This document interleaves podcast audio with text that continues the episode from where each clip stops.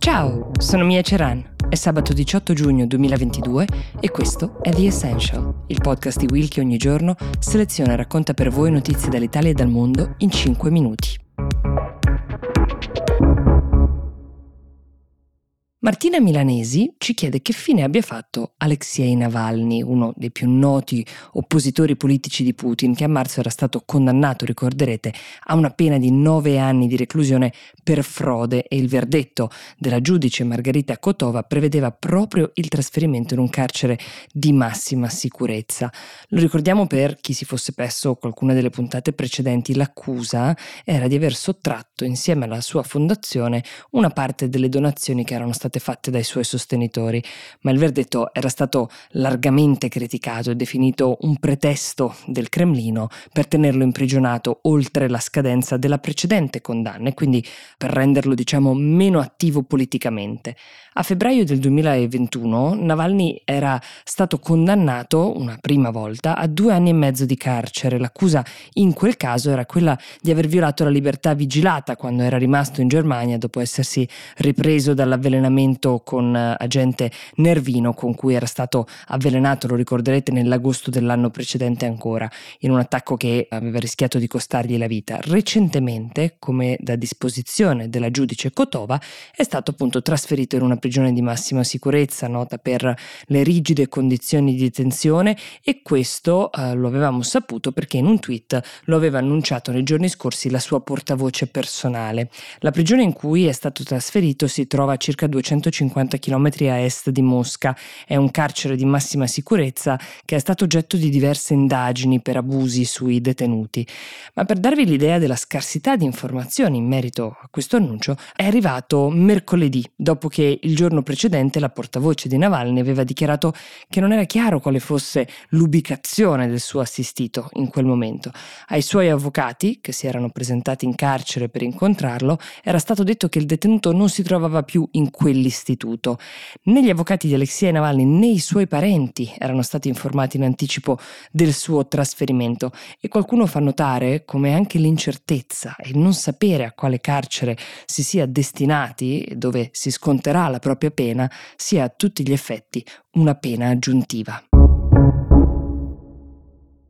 Mattia Generotti invece ci scrive a proposito di un tema molto complesso, ovvero un caso di presunta intelligenza artificiale senziente, ovvero che avrebbe sviluppato una propria coscienza, quasi dei sentimenti.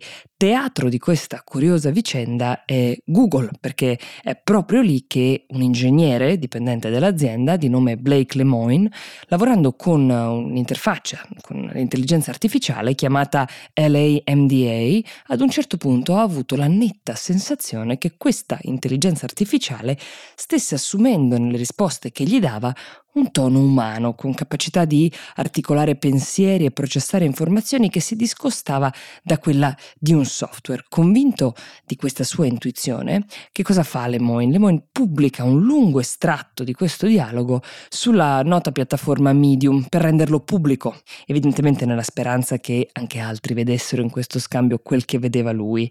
Però sono forse arrivate più critiche che segnalazioni positive perché molti hanno criticato l'idea che che un sistema come LAMDA potesse essere cosciente o provare dei sentimenti, accusando di fatto le Moine di antropomorfizzazione, ossia di proiettare sentimenti umani su parole generate da codici informatici a partire da grandi database di linguaggio. Allora, questi modelli di intelligenza artificiale sono in grado di generare testi molto realistici con un significato logico.